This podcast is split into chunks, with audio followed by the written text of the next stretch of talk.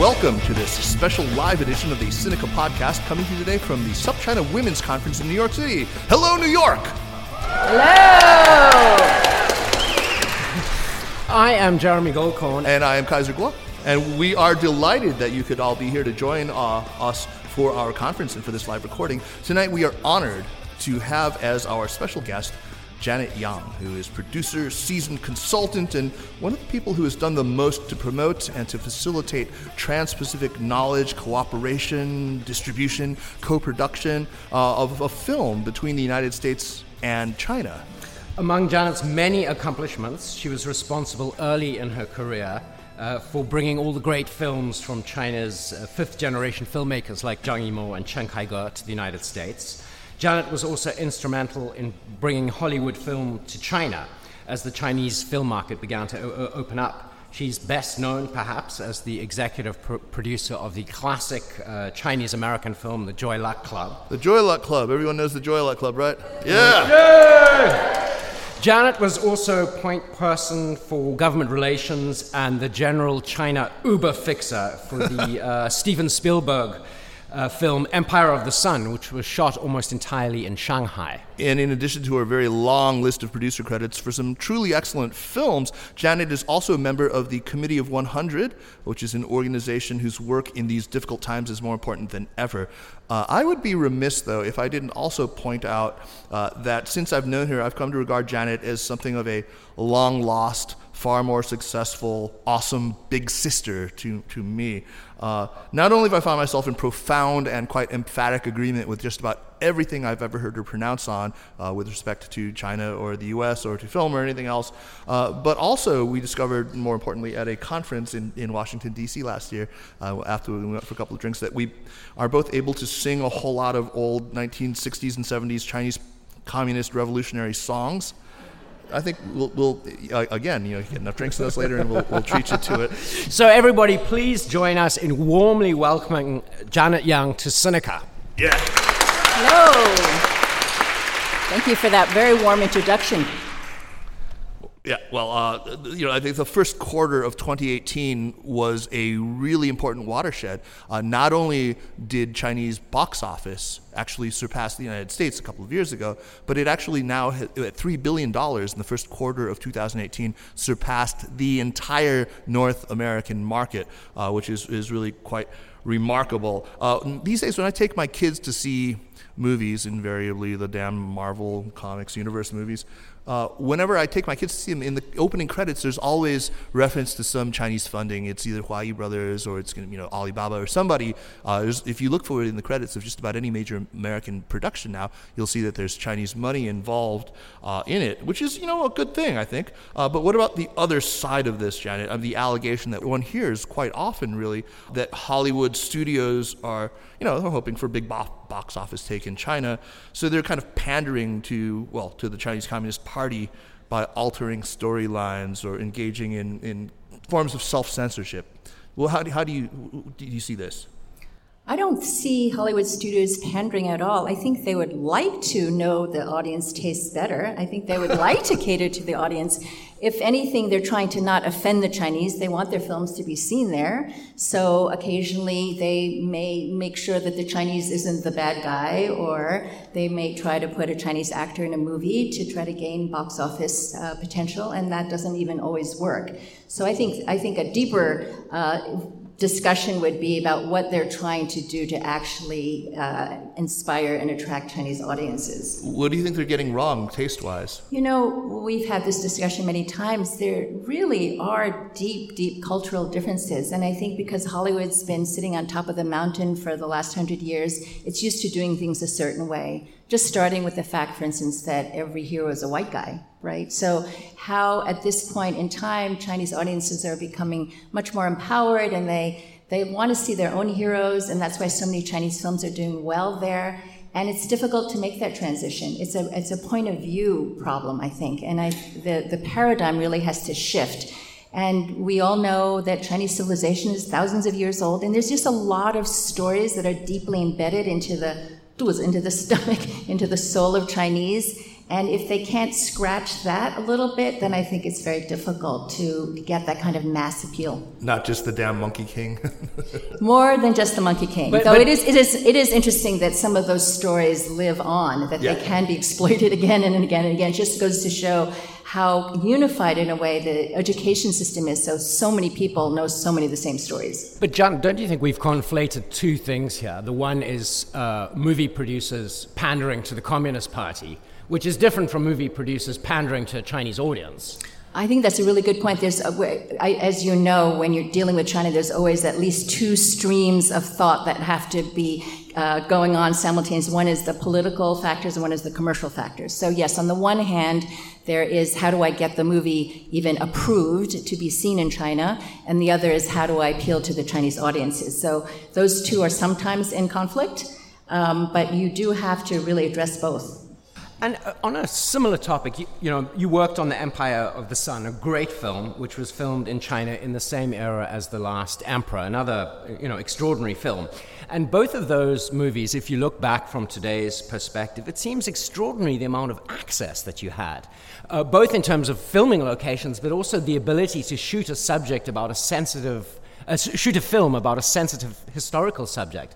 Um, Yeah, I mean- have things got worse? You closed down Gugong. I mean, you shot in, in the Forbidden City. You closed down the Bund. Like, for, for, I mean, it's unbelievable. Well- and you wrote, you know, you did you did a, a movie about the last Qing Dynasty emperor. A sympathetic portrayal. sympathetic. I mean, where you know the the Cultural Revolution featured very prominently in it. It was So it shows that a lot really has changed. One thing that's changed, first of all, is that it's not a novelty anymore. Back in the day, Steven Spielberg wants to make a movie in China. Well, they were going to pretty damn sure make, you know, open up the doors, Bertolucci.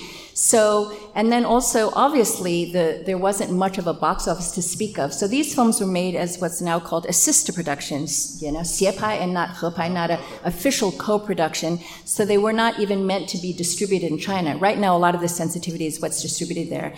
Then, of course, we've got the fact that everything was went straight up to the state council and you know the the top levels of government. So once you got their approval, then everything fell into place. We could we could shut down the Bund back in the 80s because uh, the Bund was under the control of the government, and also we could make a movie that looked like 30s Shanghai in 80s Shanghai because it hadn't changed that much. If you tried to recreate 30s Shanghai today, that would be a much more difficult proposition. Would they be able? Would anybody be able to shut down Gugong? I, you know, Forbidden City. I that would also be much more difficult because now there's so many different individual proprietors and commercial interests. So once again, the politics and the commercial interests clash. And back then, it was really if you if you assuaged the political powers, then you pretty much had your your everything you needed. Uh, And I, I would also add to that, would those films be appealing to now? Would the Chinese want to see a film about the last emperor made by an Italian director? Hard to say. Would they want to see a film about the invasion of China by the Japanese told through the eyes of a young boy, even though it boy. was a young white boy, even though it was Christian Bale? Um, would- that would be, you know, that's probably not the story they would want to tell. That's not the point of view that they'd want to see. No, indeed, indeed not. Um, and it strikes me, though, and this is kind of depressing, that I was trying to think back of Chinese films of recent years that have made any kind of a splash, whether commercial or critical, in the United States. And you have to go pretty far back right now to think of something. I mean, commercially, probably hasn't been since Crouching Tiger, Hidden Dragon, uh, Ang Lee's film. And uh, it's not like the old days of the 1990s where uh, pretty much anything that came out from one of these fifth generation filmmakers uh, did really, really well, at least critically. And it also strikes me that it used to be the case, and maybe it still is, and this is the problem, that the films that did receive any kind of a warm reception in the United States tended to be ones that engaged critically with Chinese culture, with Chinese politics, with Chinese uh, history. Uh, these were, you know, there was sort of this dissident. Uh, oh, let's let's be extreme and call it a fetish, but I mean there was a, this real appetite for stuff that that ha- that was redolent of, of dissidence in some way. Uh, what's happening now, and w- what is it that, that, that the, the Chinese filmmakers aren't getting right? Is there a chance that they will at some point get the American tastes dialed in again and create films that will actually do well in the States? Well, it's not even what they're not getting right. They're making a choice. I think they're making a choice that box office in China is booming and they're going for the gold. meaning money, not the Oscar gold. Um, so they're, they, they have the opportunity, I think, right now to just feed the audience in, in a big way, and the audience is having a bigger, bigger appetite. And I think many of them are thinking, you know, at, while at one point they might have thought, oh, it would be so nice to get acclaim, go to a festival, that's not good enough for them anymore. They, huh. they realize it's hamafa. It's like to actually figure out what the rest of the world wants to see is kind of eh, it's not easy. And in the meantime, they have again. And you also often get arrested by your government at home if you pick the things that really interest the world outside, right? I mean, that is another problem. Uh, I, you know, I don't know if that was Stephen Chow's intention when he made The Mermaid, for instance. He wasn't thinking right. I might get arrested. I think he was thinking I want to make a film that just plays incredibly well in China. And you know, Raman Hui making Monster Hunt and Monster Hunt 2, okay. I think, you know, so I'm talking about those films. So, and because there are so many films now that again are feeding that appetite, and because investors are so happy to make the returns that they're making. Everybody's rushing in and they're sort of forgetting about that other thing called global respect, you know, on this, on the world stage of cinema. And they just are happy to do that. There, there was a time where they were thrilled if they got into the Cannes or Berlin Film Festival. That seems to no longer be that as relevant to many. That I sounds, think, isn't that healthy? I mean, if I think of the two other great film industries in the world, is Nigeria and India. Bollywood and Nollywood. And none of those, n- neither of those film industries cared, have ever cared really about the market outside of their own countries. And I think I think the rest of the world should start caring more. And I think we should be looking at films from India and Nigeria more. But the point is, in China, where again they're doing so well. I mean, I, I personally think that uh, it would be nice. You know, I know every year we all, because I'm very involved with the Academy, which puts on the Oscars, and I'm always thinking, okay, what's China's going to submit this year for the Oscars? And it's usually the last possible film that would ever got nominated. Right. And it's unfortunate, you know. It would be really nice. I think I think the Chinese would love it too if there was one day a film that was actually nominated for best foreign language film. But that doesn't seem to be something that will happen in the very near future. Maybe we we always want to be surprised. well, I mean, on, on, on, the one hand, it makes sense to me. I mean, that seems a sound strategy. But on the other hand, it's sort of sad that suggests to me that there's going to continue to be a divergence between the, the films that are created interna- uh, by, by, by China and by the United States. And, and, you know, that's not something I necessarily think is good. I don't think it's good either. And and there are films. Uh, last year, for instance, I love this film Youth by Feng Xiaogang. Right. And we happened to sh- we were able to invite him over and do a Great retrospective of his work and show his film even before it was shown in China. Oddly, because they pulled it from theaters very very abruptly. Uh, in October for National Day, and then re-released it the following year. But that's just an example. But he, you know, it's they they certainly were not about to submit it. They because I think the government's very concerned about the image that they're presenting and et cetera, et cetera. So we are hopefully going to grow together. Of course, we know there's a lot of changes now in the film industry, and we're in a kind of holding pattern right now because the film has been taken out of SAPPRFT and now placed under the Zhongxuanbu, under the propaganda ministry or publicity ministry, depending on which translation you want to go by. SARP. yes. For, for, anyone who doesn't know, that's the State Administration of Press, Publications, Radio, Television, and Film. Radio, film, and television. Which, which had, uh, they added press and publication to it to make right, it really right. impossible yeah, they merged to say. two of yeah, them. Super, Gap um, on a related topic, in February, DreamWorks Animation ended its partnership with its Chinese joint venture partner. Other major film production companies, such as Paramount Pictures and Dick Clark Productions, have also experienced a bunch of setbacks uh, while seeking partnerships with Chinese capital. Um, and Wanda's ambitious plan to build a global Chinese movie factory in Qingdao, which launched with a, red carpet event attended by Hollywood stars like Leonardo DiCaprio, that venture seems to be, if not dying, at least kind of whimpering out.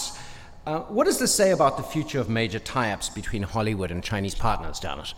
I think each of those examples are, are actually different in different ways. For instance, the DreamWorks animation was sold uh, as part of a big package to Comcast Universal, and Universal decided it was not interested, perhaps because it has its own animation division, and it was then basically bought. The the the, the DreamWorks part was bought by Li Ruigang of uh, CMC, okay. and so it's now owned completely by Li Ruigang's company, and it's now called Pearl Studios. I actually have a project there, and it's uh, going to be done in conjunction with Netflix. So they're very much still in business, just in a reconfigured form. The Huahua uh, Paramount deal was a different situation. I think that was an example of a kind of company that was hoping to get the investment to put into Paramount, and because of government regulations and because of, but primarily because they probably just didn't even really have the money, um, they ended up selling their, their own company for a fraction of what they said they could put into Paramount. And then with Wanda, that was, you know, that was the, the, the Qingdao the, studio, the Qingdao right? Studios. I'm sorry, Wang Jianlin. That was a case of, I think, of somebody who's, who had made very grandiose plans and a lot of those business deals that he was talking about or actually doing didn't make a lot of business sense.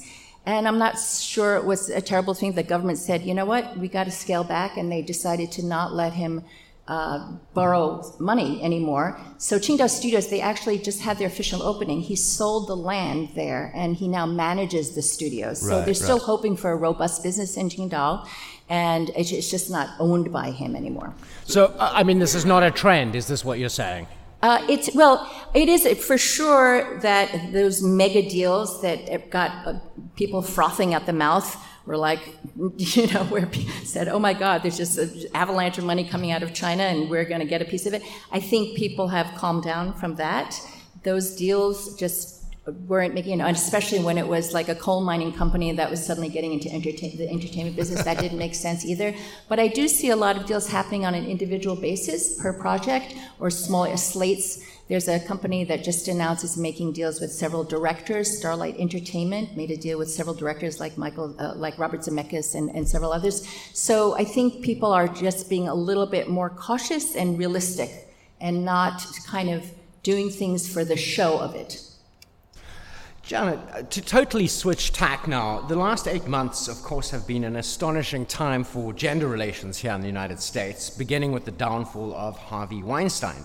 Hollywood has been at the epicenter of all of this, and as a woman uh, with a long career in Hollywood, and you know, if we are to believe the problems of intersectionality, you're also an Asian woman. You must have had your share of stories to tell. How did you survive? We're not asking for your Me Too. Am I here? right. I think I'm here. did I survive? I think I did. I did. Wow. um, I've thought a lot about this question recently. I didn't even think about it that much. You know, I, I see life as being at least in three chapters. And in that second act of your life, you're just scrambling. I, I, I have friends with young children, they have careers. And I look back and I think, how the hell did I do that? It is hard. And so you're, you're really just trying to get through the day. You're like, okay, I've got to do this and this and this. And, this. and I now have a little more time to reflect. My son's in college and, you know, a lot has happened. And, and this movement has been mostly incredibly, it's horrifying on the one hand that we all put up with it because we did. I mean, I, I did not, I was actually quite shocked that Harvey was as uh, you know, egregious and, and criminal in his activities as he was, but I, but he was a jerk. I mean, like, you know, he was not a nice person. That much I knew. I just didn't know he was raping women. So, so it was uh, worse than I thought, and it was quite horrifying to learn about the depths of certain behavior by him and many others. Um, but now I feel very gratified because we're actually at the forefront. The very industry that was, you know, promulgating or tolerating this kind of behavior is now standing up. And that makes me very proud. I'm, I'm really uh, amazed that it's happening in my lifetime.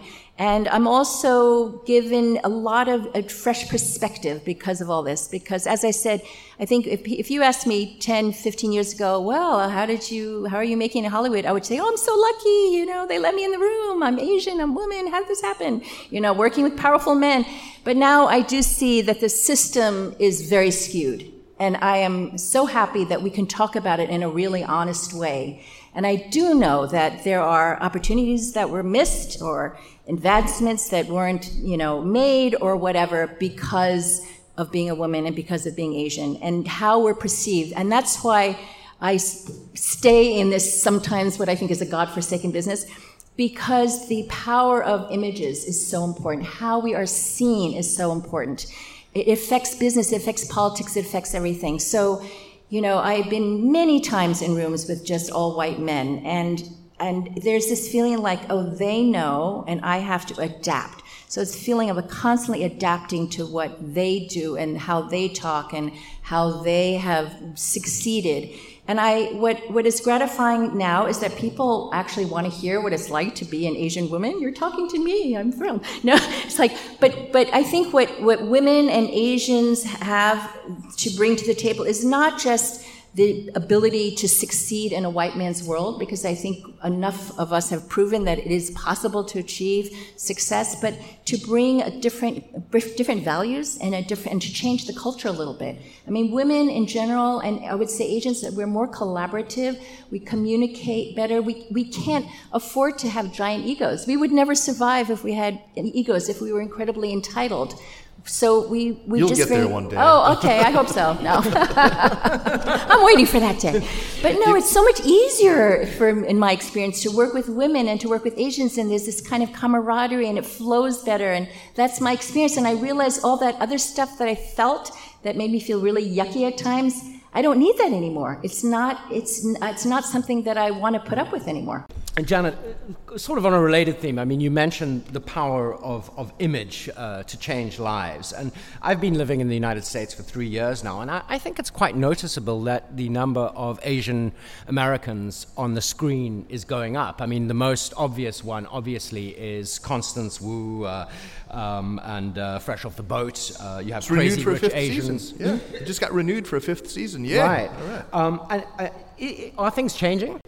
Well, I have just seen two amazing works. One is uh, Crazy Rich Asians, coming out in August.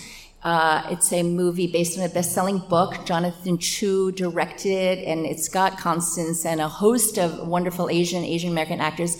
And I think it really delivers. It's a romantic comedy. It's a crowd pleaser. It looks beautiful, great costumes, great set design. And I think, and it's, and here, here's the wonderful, awful fact. It's been 25 years since Joy Luck Club, and this is the first movie since then that is being supported by a studio. It's a Warner Brothers movie. No other studio at no other time has decided to make a movie with an all Asian cast. So it's historic and it's good. And Warner Brothers is going to be spending money, I believe, to market it. So you should all know about it sooner or rather later. Yay! Absolutely. And you know, it gives me great joy and pride to promote other people's works. I, you know, I've been hoping for a long time that there were others that we could say, yes, go see this movie. And that's one. And then just a couple of nights ago, I saw David Henry Hwang's play called Soft Power.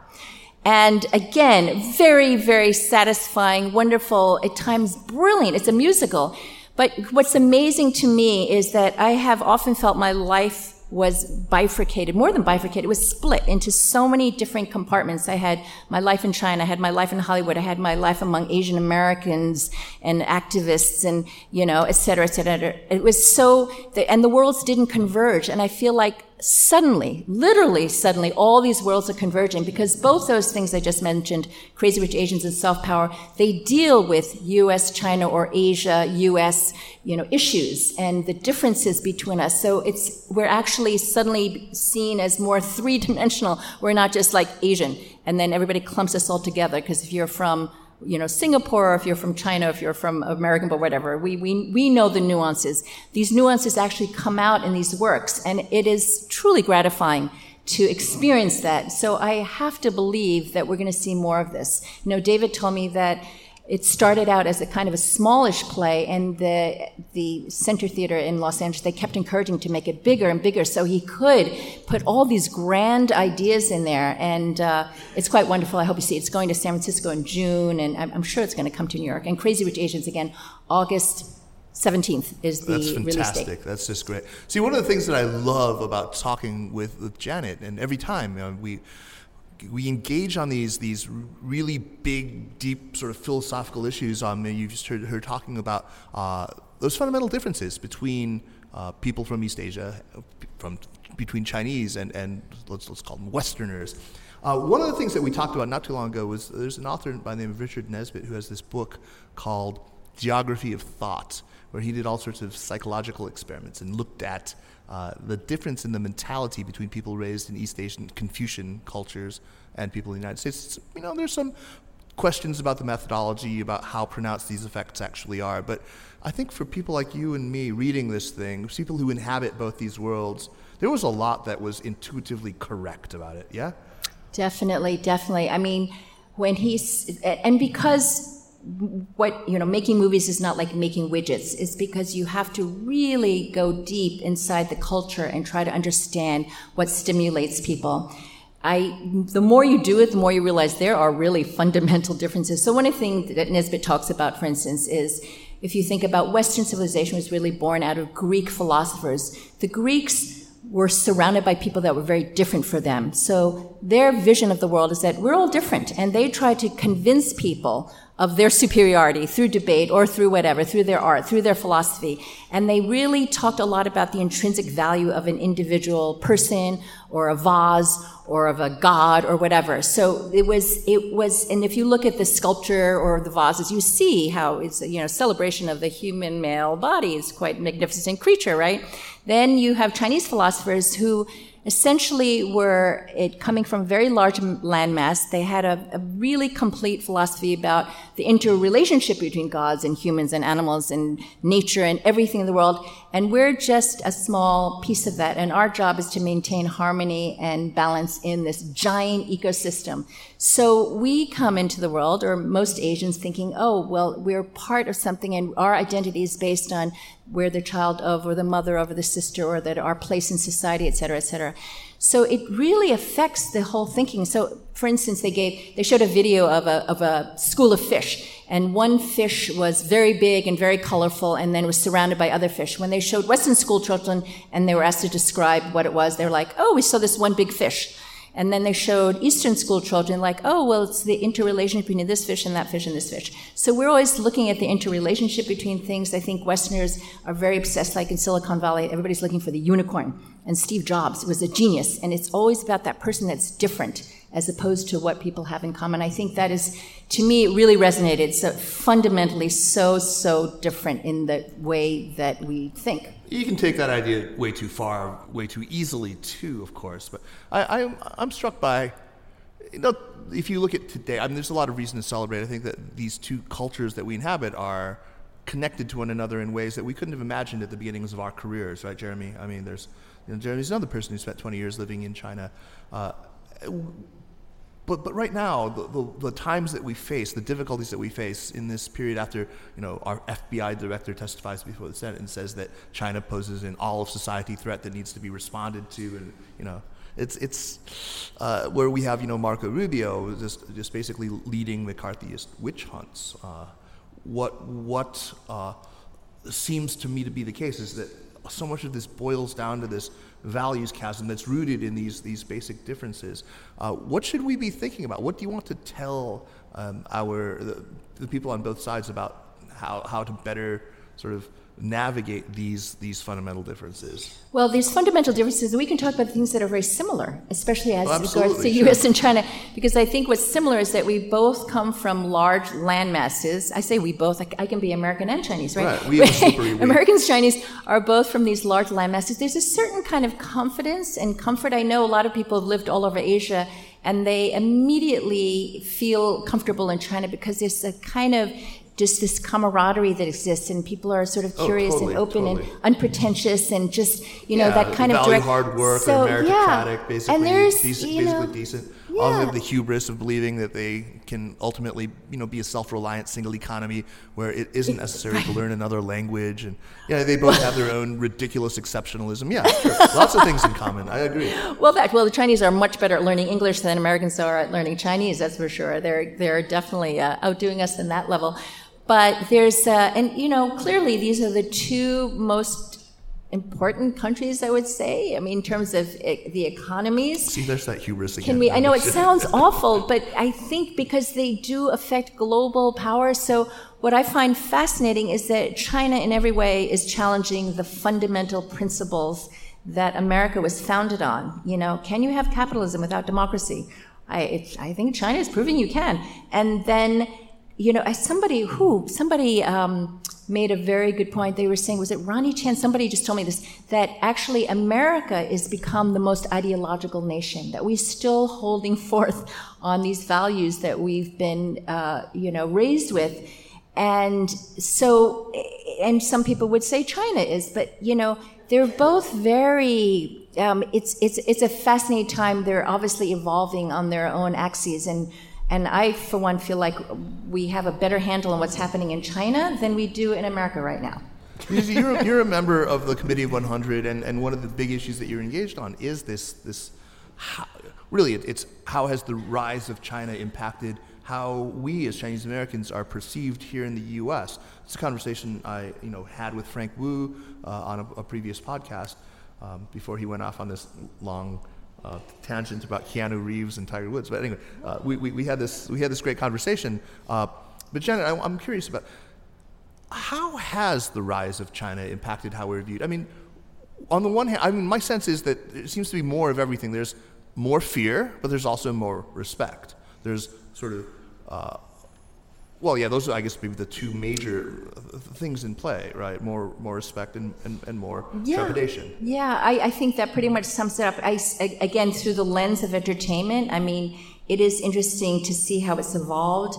Uh, it used to be Chinese people couldn't even have a respectable role in anything, or white people would play, you know, Asians, and then there was this kind of the, the bucktooth, you know, butler or the whatever, the the, uh, prostitute, and the, the, so that's all evolved. Then there was a time where if you saw any Chinese, it might have been more sort of the Cultural Revolution blue ant version, and then you know now we have crazy rich. I mean, are we crazy? Are we rich? Some of us maybe, um, but at least it's it's changing. It's it's different. And again, not not to put down the movie, it's very very good. But it does, it is maybe a lot for people to keep up with because one thing we've always kind of been, though, is the other. And I think that's the part that hopefully will change over time. We're never quite normal. That's what I do like about these recent works that are coming out. We're edging towards more normalcy and that we can be seen as full fledged characters and not just this other thing that's really hard to figure out. And we are, we actually, and this is, and to your point about, you know, US China culture, we, we probably have a lot more in common than we have differences. And I think when most people who go to China for the first time are actually shocked that it feels so familiar and that it's so easy to navigate and they don't, you know, they don't feel this giant block. When you read about China in the media, it feels like this very dystopian place sometimes. And it's actually, as many of you know, very colorful and very dynamic. Yeah, I've heard that many times. People who've gone to Japan for the first time and gone to China for the first time, and the, the differentness is much more pronounced in Japan. They, they, they've told me pretty uniformly. So, Janet, let's uh, kind of, we're, we're getting towards the end of our time. Can you tell us what you're working on now oh. since you've left um, Tang Media Partners? Ah. There are a couple of things that you mentioned that I wanted you to flesh out a little bit, like you said something about a show that's going to be on Netflix. Uh huh. Okay. yes. Can you talk about yes, that? Yes, I can talk about that. That has been announced. It's a. It's a. I was invited to. Uh, at the time, it was Oriental DreamWorks Animation, and they invited a group of us to form this sort of brain trust. And so I pitched a story that was inspired by Chang'e, the moon goddess and I love that story. You know, there's a woman up in the moon with her rabbit. What's she doing up there? Why'd she have to go? But I also wanted to make it contemporary. So the story essentially is about a girl who comes from a mooncake making family. So she hears about Chang'e all the time. She's always, you know, talking about Chang'e. And she decides she wants to go to the moon to meet Chang'e. So she actually builds a rocket ship and she goes to the moon. So we can look for it. We have a most amazing director named Glen Keane who actually created The Little Mermaid for Disney and many other wonderful iconic images. And awesome. uh, so next fall, I believe, is they uh, for just in time for Mid Autumn Festival. Um, Aren't you working on some sort of a platform? I hear about for, for, for showcasing Asian yes, female I, talent. I've decided, you know, it, it, again, I feel like it's really a moment in time. And because of so much work that I've been doing that's kind of more pro bono, like with the Academy, I've introduced a lot of new members to the Academy and really working on international outreach and things, the US China Film Summit that I do with Asia Society. I realized that so much of what I want to do is not just hustle for individual projects, though there'll always be that, but I want to try to raise the possibility of more people being in this in, in this industry and just having a, a louder voice. So I'm really focused now on Asian female talent because I feel like the Me Too movement is wonderful, but often Asian women get neglected, and the Asian, Asian American, you know, activity is wonderful, but also often women get neglected. And I feel like it's time to focus on Asian women. What a perfect place to talk about this! I uh, so it, it's there's something very powerful that's going on when women get together and Asian women get together and. And so, yeah, I'm, I'm going to try to match content and talent with, with buyers and investors. So that, that is something that I'm focused on right now. Don't, don't forget about the Asian males. Oh, won't too. I mean, forget about she- we were talking We earlier. won't She's, she's, she's going to put me we in love something you where too. I'm we going to we be even like white men. I'm going to be a, some a bad guy in a, a movie where I can, I don't have to say anything. Thank I'm just going to Oh, glower I'm so menacingly. sorry meant so that much we to talk me. about it in that way to make you, the, and it's terrible. The, the goal is to be more inclusive and not just to be equally exclusive. We love okay. all good people. Jeremy, I've forgotten that you're white. I'm sorry. I forgot. Yeah, I, I'm- I'm white, but you know, you, you have about 400 years of imperialism to make up for, so I'll This forgive you this. Somebody, I was just having lunch today with some people, including a white man. He said, "You know, when I screw up, I know I can't blame anybody but myself." I thought that was very interesting. I suppose. I suppose. Uh, what other projects do you have going right now? I, mean, you- Uh, you- I know you've got a lot. You're yeah, there's a lot of things. There's uh, I'm working on a couple of different TV series, and I have uh, there's another uh, film that I'm working on about parachute girls. If you know what that is, it's I young don't. women who come over. Well, you know, because the education system is so rigid in China.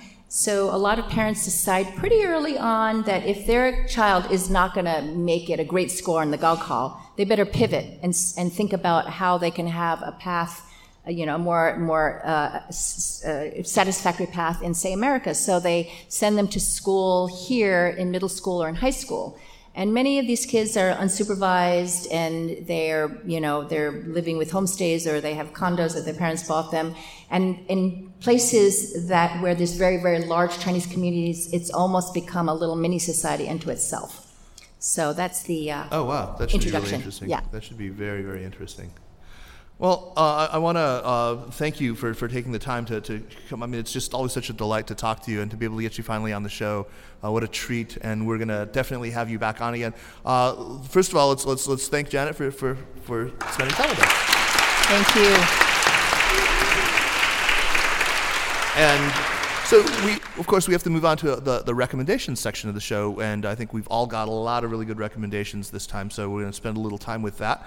Uh, before we let you go, so let's let's do make those recommendations. And before we do that, I do want to remind our listeners uh, that the Sinica podcast is powered by SupChina. Join SupChina's Access program for bonus weekly. Uh, newsletters for discounts to events like this conference and for free admission to our other monthly live podcasts in New York or in Beijing or in DC or wherever we have them. Uh, all sorts of other goodies as well. I also want to remind everyone that the Sinica Network is growing. In addition to this show, we now also have the Caixin Sinica Business Brief, which comes out every Monday. Uh, not one, but two new tech-focused podcasts. We have the GGV 996 podcast that we uh, that we, we do with GGV Capital, and the of course the brand new Pandaily Tech Buzz China podcast, which is which is really terrific. Uh, find them both on iTunes, on Stitcher, on Overcast, or wherever you get your podcasts. So. Let's move on to recommendations. Jeremy, it's our habit to have you start, and so let's. Okay, I've got a really quick one, uh, which I may have recommended many years ago on this podcast, but it's really getting good now. It's an app called Pleco, P L E C O. Oh, Pleco, It's, indispensable. Uh, it's a Chinese dictionary, but you know you can look up Chinese to English and English to Chinese. It has optical character recognition, so you can scan things. Menus. Um, so it, I mean, uh, it, it's really aimed at people who are uh, learning Chinese, not native Chinese speakers. But if you're a Chinese speaker, you can learn it. uh, You can use it for English too. Pleco, very Can good. Can I app. jump in? Okay, I can't. Absolutely, please. jump I want to jump in and say what's also amazing is that if you get this long email and you don't know some of the characters, you immediately copy that and stick it in Pleco and it tells you right away. That saved my life. Mine too. Yeah, yeah. no, there's, there's, I think translation software has really come up uh, a really, I mean, it's Im- quite impressive these days, and a lot of that has to do with the application of deep learning of, of AI. Now, it's no longer they're, they're not just uh, doing statistical sort of comparisons from big corpuses of existent translated uh, text. They're actually doing smart, uh, ground up translation now, which is just a very, very impressive advance um, because of deep learning. Uh, so whether you, you, you, use Pleco or Google or Baidu or whatever, the, the translation software is, is getting really great these days. Okay, Janet, you have a couple of recommendations for us. I hope you'll take time and give them all oh, to us. Oh, there's a, a book uh, along the lines of the difference between Eastern and Western cultures. There's a book by someone named Gish Jen. She's normally a novelist, but she wrote a non-fiction book because oh, really? she spent a lot of time in China, and it's called The Girl at the Baggage Claim. And what she's referring to is a situation where a young woman from China was accepted to a very, very good school here, passed the test, they had a Skype interview, et cetera, et cetera she, uh, when the school went to pick her up at the airport, they found that the parents sent her sister instead of her. Oh my God. And so she analyzes, like, in what world does this happen? And how does it? So she talks a lot about the uh, identity and names and and the diff- varying levels of attachment thereof. And it's a fascinating book. And it's, it's similar to Geography of Thought, but it uses a lot of anecdotal information. Oh wow, that sounds really good. You had a couple more though. I mean, I, I wrote down a few that you were going to talk about uh, that Shoujo book, right? Uh, which one? Um, Sorry.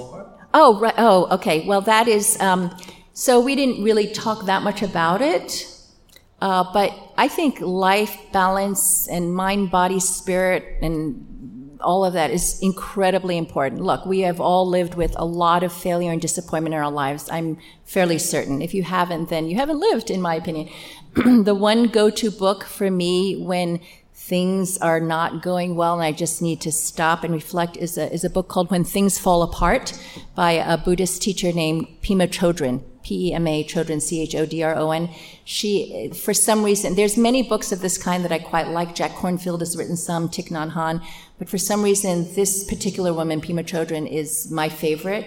And I read it many, many times, and it just really dissects so much of literally when you get to that point, like, oh my God, did I just really screw up? Or why is this happening? Or whatever. You know, it's easy to talk about successes. It's much harder to talk about failures. For every project I've made, there's 10, 15, 20 that didn't get made. I mean, I interviewed Jack Ma for over a year to do a project and every investor wanted to be involved in it and blah blah blah blah and then for various reasons it couldn't get made you know, I mean, it goes, the list is, goes on and on and on. And I, I do think it's really important to sit with those failures and disappointments as much as enjoy the successes. And I think that makes one's life much richer.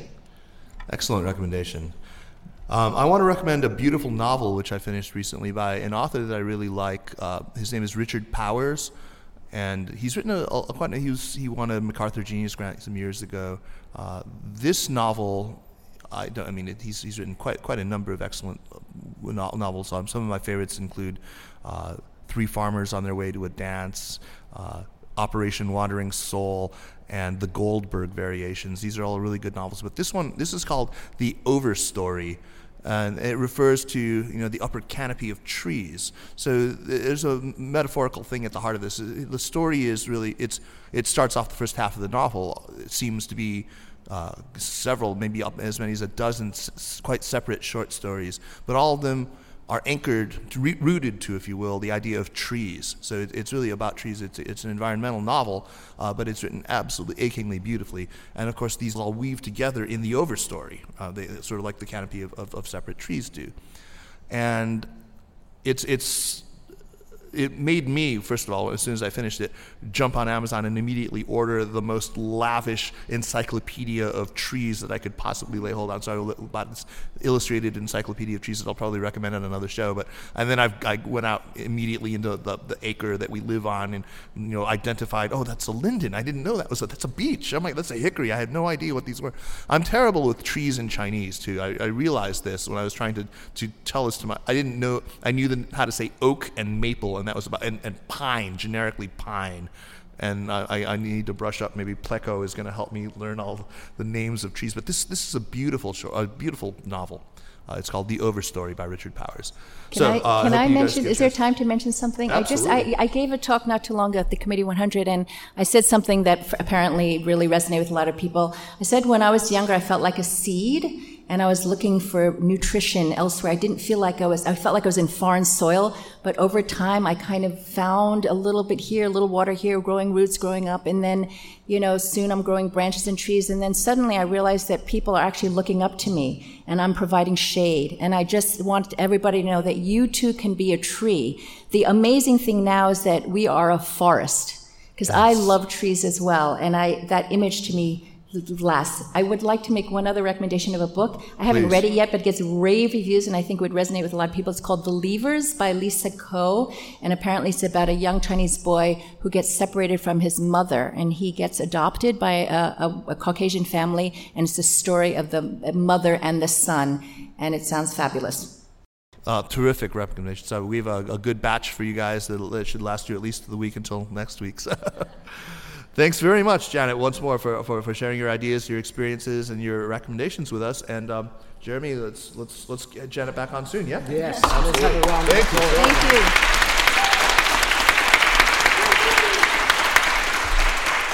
The Sinica podcast is powered by SupChina. It's produced by Kaiser Kuo and Jeremy Goldkorn. Drop us an email, really do, at Sinica at SupChina.com. Follow us on Twitter or on Facebook at, at SupChina News. And don't forget to leave us a positive review on iTunes or wherever it is that you get your podcasts. Uh, and thanks for listening. We will see you next week. Take care.